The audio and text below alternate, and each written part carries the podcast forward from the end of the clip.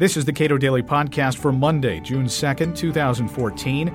I'm Caleb Brown. Once again, the Supreme Court has weighed in on the case of a woman who attempted to harm a romantic rival with chemicals. And apart from if she violated the Chemical Weapons Treaty, is the question over Congress potentially expanding its own powers through treaties.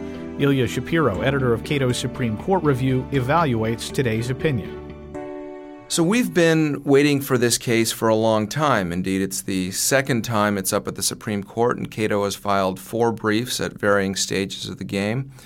Um, this is the treaty power case, where, if you'll recall, uh, Carol Ann Bond uh, was upset that her former best friend had had an affair with her husband, and uh, like most people in this situation, I suppose, uh, got some chemicals, part at work, part that she ordered on Amazon, uh, and sprinkled them uh, various places, hoping to just teach her friend a lesson, not kill her or anything. But ultimately, she caused one minor chemical burn on her thumb that was quickly washed off.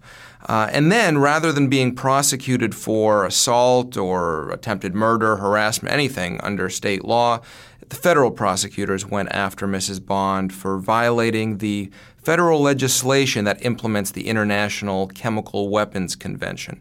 Uh, previously, the Supreme Court said unanimously that, of course, she has standing to raise a federalism or Tenth Amendment uh, claim, saying that the federal government doesn't have the power uh, to prosecute her for this, and now up again on the merits of the case, the Supreme Court punted, or rather, there was a unanimous uh, uh, judgment that uh, the federal government went too far here for various reasons. The majority, in an opinion written by Chief Justice Roberts, said that the federal law in question simply doesn't reach uh, the case at hand, that this is a truly local crime uh, and um, it only reaches chemicals, quote, of the sort that an ordinary person would associate with instruments of chemical warfare, unquote.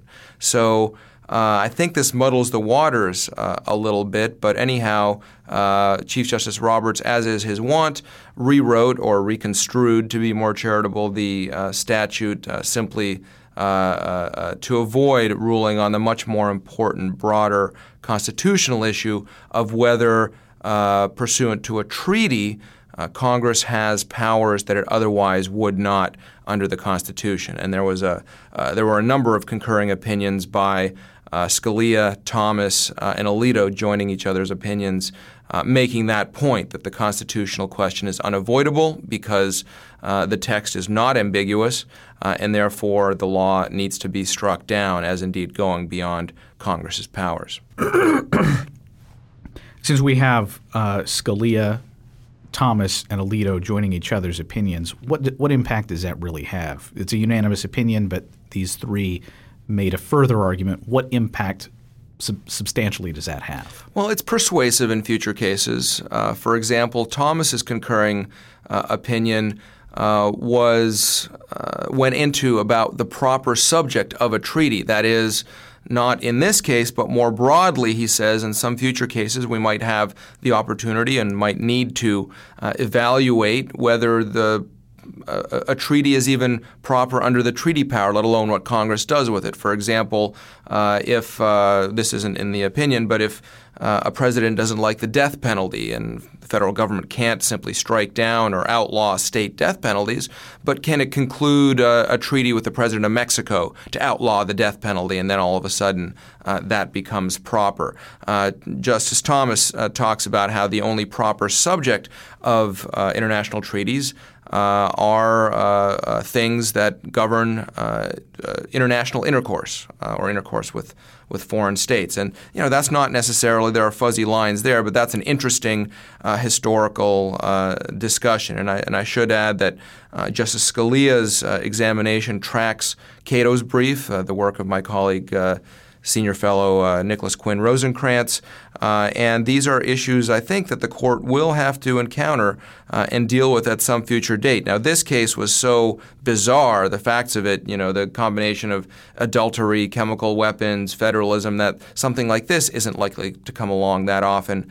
Uh, but certainly, as the number of international treaties expand, as Congress passes more and more laws, I think there are going to be plenty of opportunities to reconsider and reevaluate whether perhaps at some future point Justice Scalia's opinion becomes a controlling one. reading uh, reading this opinion, to what extent now is Congress thus compelled to actually write laws to enforce obligations under treaties versus this is just the law and Congress is bound to obey it? Well, in general, most treaties are not what's called self executing. There has to be very clear, specific language in a treaty if it purports to automatically become the domestic law of a given country, and those are pretty rare. Uh, there was a case uh, seven years ago now, six years ago, that the Supreme Court decided called Medellin that spelled out when a treaty is and is not self executing. Um, I think Congress will probably be wary of how to implement treaties in the future. They want to uh, avoid uh, having to take the federal government through multiple years now of litigation uh, over something like this. Uh, although there could be further impetus for Congress to act in this particular area, because you could see in many future cases uh, def- clever defense lawyers saying, well, clearly this particular provision about chemical weapons is vague. Uh, you know, what else uh, did Congress imply without stating, uh, without having the Chief Justice insert new language uh, into it? So it could be that this statute is uh, rendered null and void altogether, and Congress might have to go back to the drawing board about how it regulates chemical weapons properly, let alone improperly in the local crime context. The majority opinion was written by Chief Justice Roberts what do we now know about his uh, tenure thus far and what we're likely to see in the future based upon this opinion? Well, he's he's been on the court. This is concluding his uh, eighth year now, and it's quite clear that uh, the early reports of him being a minimalist, an incrementalist in the law are are proving to be largely true. That is, he bends over backwards not to reach constitutional issues. Uh, and I think we've been frustrated over the last few years by the cases that the court has not taken as well.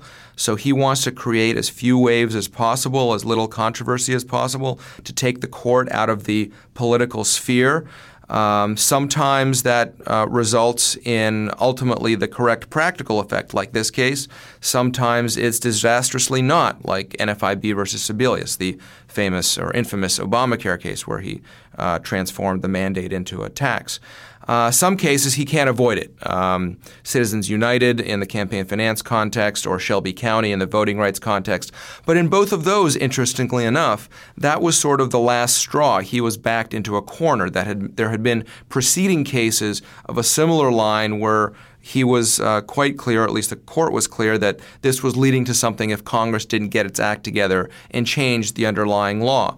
So we can see that the, the Chief Justice will sign on to and even write controversial opinions, but only if there's no other way possible to uh, uh, torture the statutory language, if you will, uh, less charitably than I was earlier to him, um, uh, to construe, to, to avoid or evade what, what, what I uh, said in my blog post, to evade the constitutional duty to hold the uh, other branches' feet to the constitutional fire. Ilya Shapiro is a senior fellow in constitutional studies at the Cato Institute. You can read more of his work at cato.org.